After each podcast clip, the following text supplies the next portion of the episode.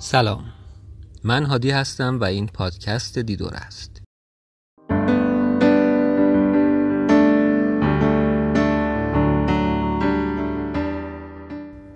این قسمت از پادکست دیدوره اختصاص داره به BOPT Biologically Oriented Preparation Technique یا می‌تونیم بهش بگیم تراش زیست سازگار دندان.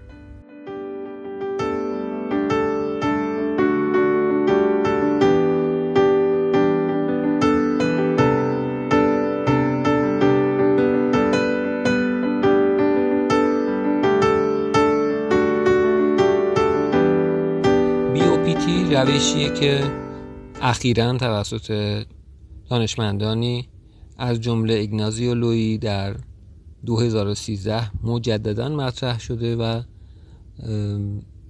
ادعاش بر این هست که میشه با دستکاری CEJ تغییر شکل در واقع CEJ فرم لثه حاشیه‌ای رو هم اصلاح کرد. به قول خود دکتر لویی در واقع این یک تکنیک نیست بلکه یک روند و یک سلسله مراحل هست که میشه اون رو به چند قسمت تقسیم کرد. شامل تراش عمودی یا vertical preparation gingitage یا کورتاژ لثه‌ای و تهیه پروتز موقت و نهایتا دائم. سعی می‌کنم به ترتیب اونها رو خدمتون توضیح بدم. چیزی که مهم است این که همونطور که عرض کردم یه روش نسبتا جدیدیه و خیلی روش کار نشده مطالعات زیادی روش نیست ولی جذابیت هایی داره. اگر با هم دیگه پیش بریم شاید شما هم به این نتیجه برسید.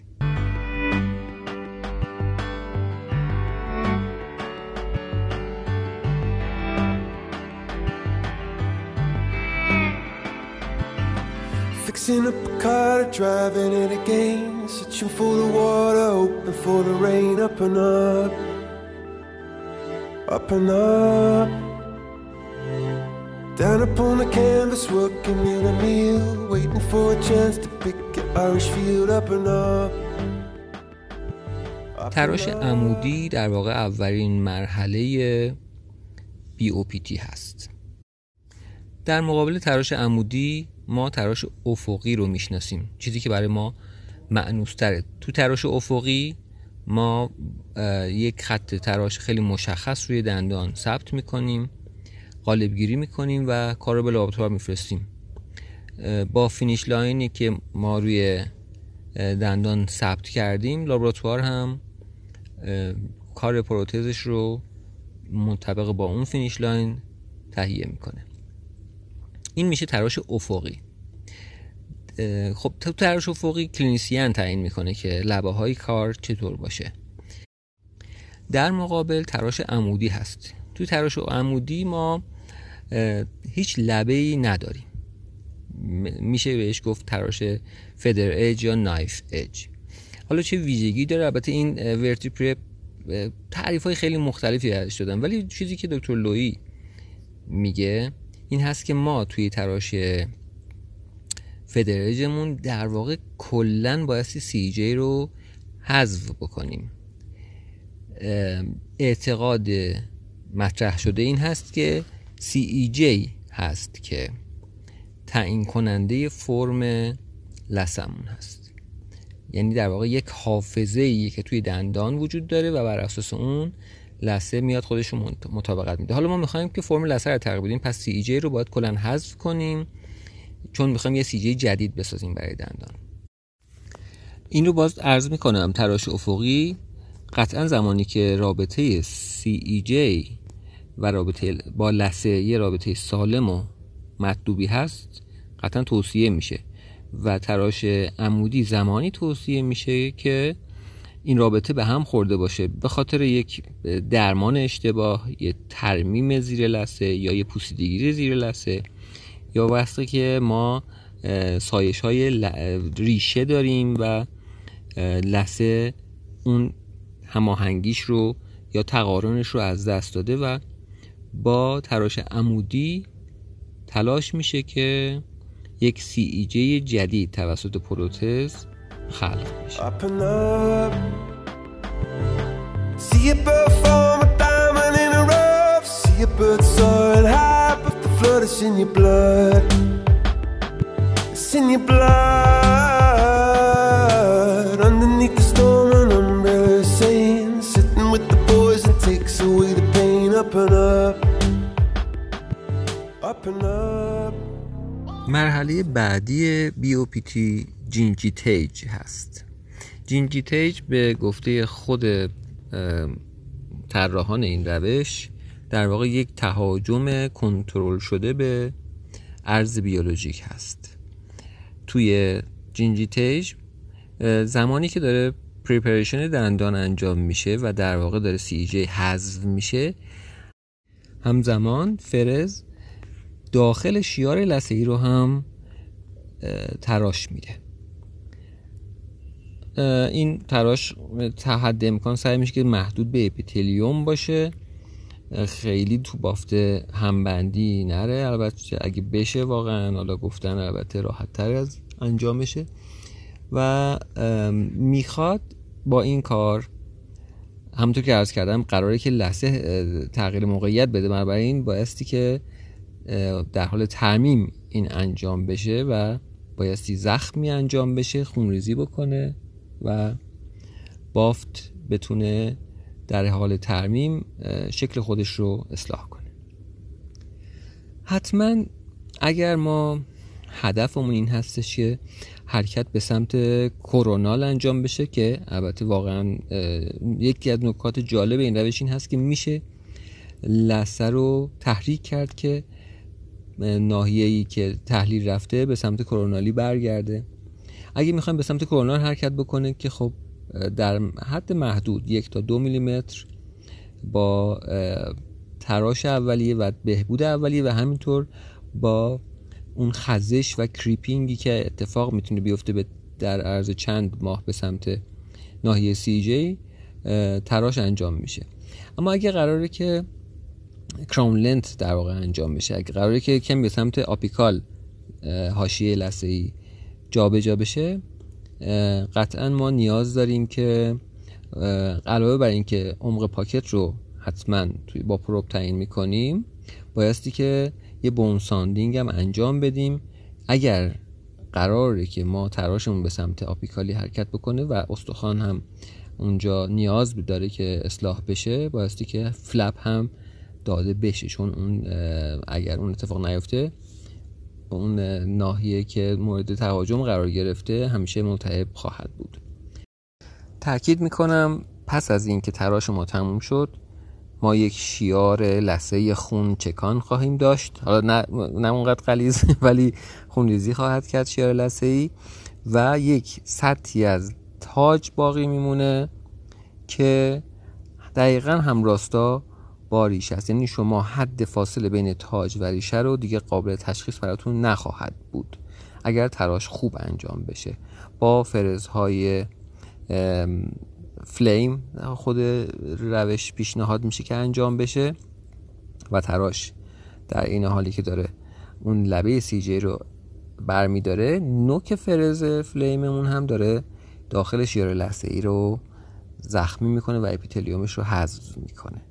و همینطور اگر لبه ای از قبل از تراش مثلا قبلا این دندون crown داشته ما اون لبه finish line قبلی رو هم بایستی حتما با فرزمون کاملا حذف بکنیم. عرض می‌کنم در نهایت ما قالبی که می‌گیریم هیچ finish line ی روش نباید وجود داشته باشه. تو این روش قطعا ما نمی‌تونیم دقیقا همزمان با تراش دندون قالب گیریمون رو انجام بدیم. مرحله بسیار مهمی از روش BOPT مرحله روکش موقت ماست که تعیین کننده بسیار مهمیه در نتیجه درمان.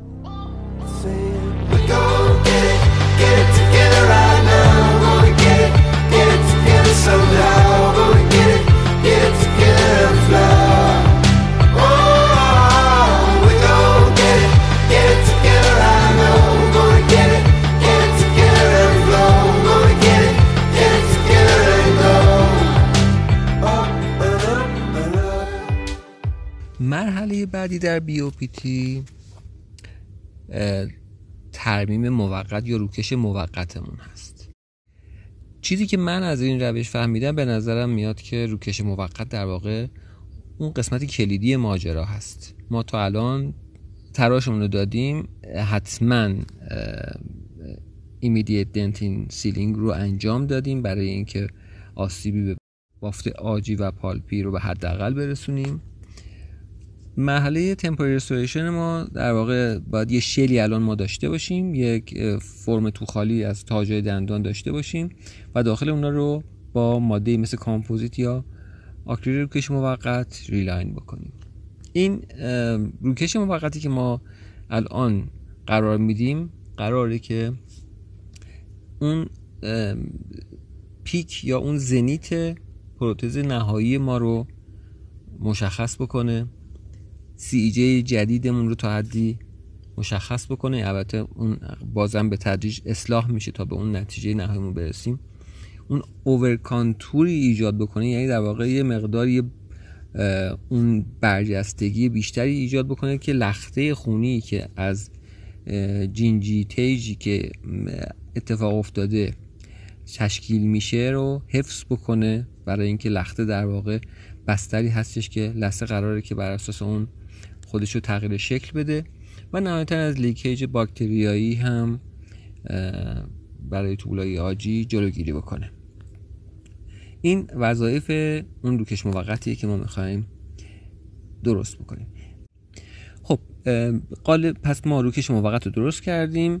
لاقل چهار هفته باید روکش موقت بمونه تا اون زخم ها بهبود پیدا بکنه.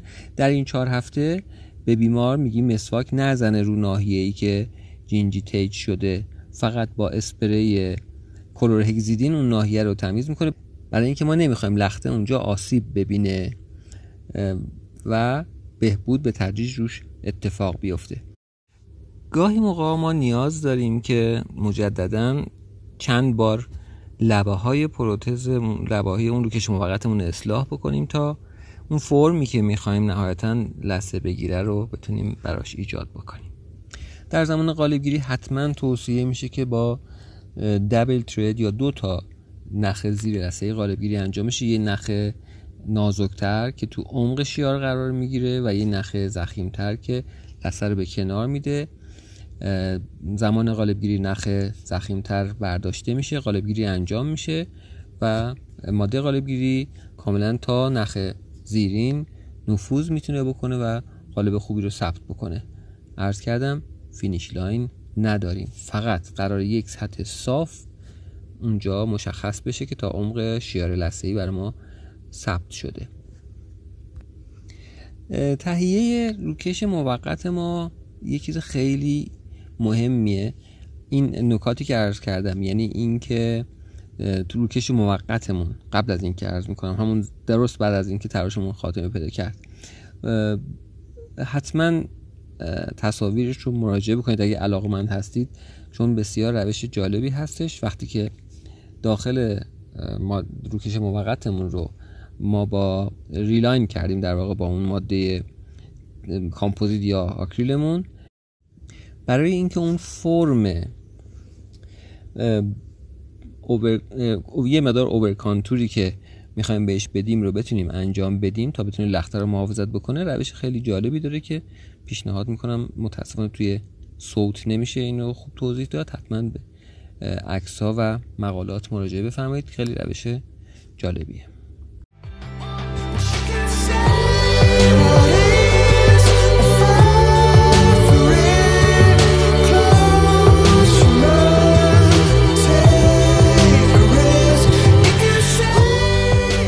لابراتواری کار بیو در روش بیوپیتی هم یکی از مراحل کلیدی کار هست. علت اهمیت این مرحله به خصوص این هستش که تکنیسیان های لابراتواری بسیار عادت دارن به روش افقی تراش افقی به خاطر اینکه خیلی براشون راحته. تکلیفشون معلومه یه خط تراش مشخصی هستش چنفر یا شولدر. اون ثبت شده توی قالب و بر اساس اون لبه کار رو به اون ناحیه ختم می‌کنن. در روش تراش عمودی اما لابراتوار به تنهایی نمی‌تونه این کار رو بکنه. حتما باید با هماهنگی دندان پزشک و اون خواسته که دندان پزشک ازش داره این کار انجام بشه. البته مرحله تمپوری ریستوریشن یا اون روکش موقت ما بسیار تعیین کننده است تو این مرحله. به خاطر اینکه توی اون لابراتوار میاد بر اساس قالبی که عرض کردم گرفته شده و تا حد زیادی بر اساس اون emergence profile ی که روکش موقت ایجاد کرده روی لثه کار رو تهیه می‌کنه. اما چون finish line مشخصی نداره بایستی که finish line رو بر اساس اون emergence profile تعیین بکنه. چه شکلی باید ختم بشه به صورت یک حالت knife edge پروتز با contour مناسب؟ ختم بشه که بتونه اون emergence profile ی که ایجاد شده روی کار یا قراره که ایجاد بشه برای تقارن یا زیبایی نهایی کار رو بتونه ایجاد بکنه. بنابراین کار تکنسیان یه مقداری توی اینجا مشکل تر میشه. نکته که خیلی شاید اینجا مطرح باشه همون ارز بیولوژیک هست که این تکنسیان تا کجا می‌تونه بره داخل شیار؟ به اون ارز بیولوژیک در واقع یه مقداریش اون شیار لثه ای هستش مقداری از اون جانکشنال اپیتلیوم هست و مقداری هم حدودا یه میلیمتر بافت همبندی هست که حد فاصل junctional epithelium و لبه استخوانی قرار می‌گیره. junctional epithelium جایی می‌تونه تشکیل بشه که بافتی که می‌خواد به اون متصل بشه بافتی کاملا صیقلی و صاف باشه سخت باشه و تمیز باشه فاقد پلاک میکروبی یا آلودگی باشه. مهم نیست این بافت می‌تونه کامپوزیت باشه یا می‌تونه سرامیک باشه یا می‌تونه دندان باشه. پس junctional epithelium می‌تونه رو سطوحی غیر از نسج مینایی هم تشکیل بشه. و مهم این هستش که پشتیبانی توسط بافت همبند سالم و بدون التهاب از اون انجام بشه. یعنی بافت همبند بدون التهابی اون رو هل بده به سمت نسجی که قراره به اون اتصال پیدا بکنه. گفته میشه که التهابی ناشی از نفوذ به اصطلاح ترمیم به زیر لثه نه به خاطر به اصطلاح صرفا وجود اون بافت وجود اون جسم در زیر لثه است بلکه به خاطر لیکیجیه که ایجاد می‌کنه. پس اگر leakage ایجاد نکنه اون ترمیم التهاب, التهاب هم ایجاد نخواهد کرد گفته میشه. چه اینجا بحث پیش میاد که چه راههایی داره تکنیسیان برای اینکه بتونه فرم لثه‌ای رو تغییر بده. یکی خب طبیعتا اون finish line کار هست که کجا قرار بگیره دقیقا. finish line تعیین کننده این هستش که اون بافت همبندی ما تا کجا بتونه بالاتر قرار بگیره. ولی چیزی که مهمتر از finish line هستش اون زاویه emergence profile ما هستش که هر چقدر این زاویه emergence profile شدیدتر باشه یعنی نسبت به محور دندان زاویه بیشتری داشته باشه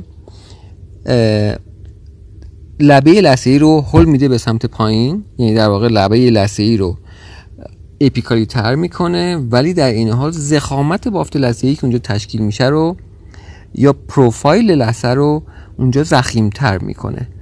پس میشه با این تغییر زاویه و عمق قرارگیری لبه کار هم روی ارتفاع لثه تغییر ایجاد کرد یعنی لثه رو می‌تونه کرونایی تر یا آپیکالی تر کرد و هم میشه قطر لثه رو از نظر پروفایل یک قطر نازکتر یا قطر زخیمتری کرد.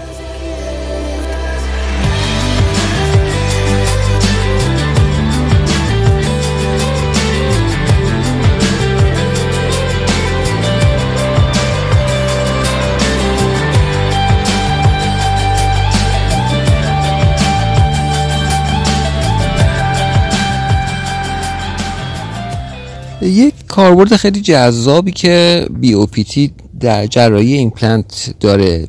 ما توی جراحی ایمپلنت خیلی ناآشنا نیستیم شاید با BOPT کاری که با customized healing abutment انجام میشه خیلی شاید نزدیک باشه به روشی که توی BOPT توصیه میشه. یعنی ما با customize abutment اول emergence profile مون رو تعیین می‌کنیم و بعد پروتز میاد.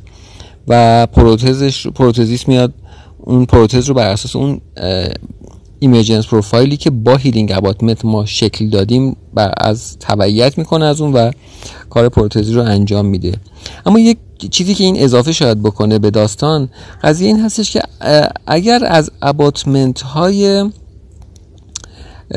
بدون finish line استفاده بشه چون finish line های روی abutment ها اونها هم یه محدودیتی ایجاد می‌کنه که دست clinician و لابراتوار رو در شکل دادن کار نهایی میبنده. اگر اون finish line وجود نداشته باشه دو تا اتفاق میفته یکی اینکه میشه با over contour کردن فرم لثه‌ای رو دستکاری کرد و و چیزی که مهمه هست این finish line وقتی نیست قطر abutment تو اون ناحیه کمتر میشه. بنابراین قطر لثه‌ی اون ناحیه افزایش پیدا می‌کنه و باعث میشه که ثبات لثه بهبود پیدا بکنه. چیزی که توی BOPT بسیار توی text های مختلف توی تحقیقات و case report های مختلف دیده شده این هستش که اگرچه ممکنه که یه مقداری توی کار لابراتواری و تو کار سمان, سمان کردن. یه مقداری تمیز کردن سمان و همینطور تمیز کردن اوورهنگ ها مشکل باشه. به خصوص عرض می‌کنم به خاطر اینکه لابراتوارهای ما با این روش خیلی آشنایی ندارن. ولی یه چیزی که خیلی مهم هست این که ثبات لبه لثه در تمام تحقیقات نشون داده شده که خیلی بهتره در روش بی به خاطر اینکه با حذف اون سی ای جی و سطحی که ایجاد میشه و اون جینجی تیجی که باعث میشه که اونجا قطر لسه ایمون افزایش پیدا بکنه ثبات لسه ای خیلی بهتر میشه و تحلیل لسه ای بعد از کار هم خیلی کاهش پیدا می‌کنه. واقعا یه پدیده ایه که فکر می‌کنم ارزش فکر کردن رو داره.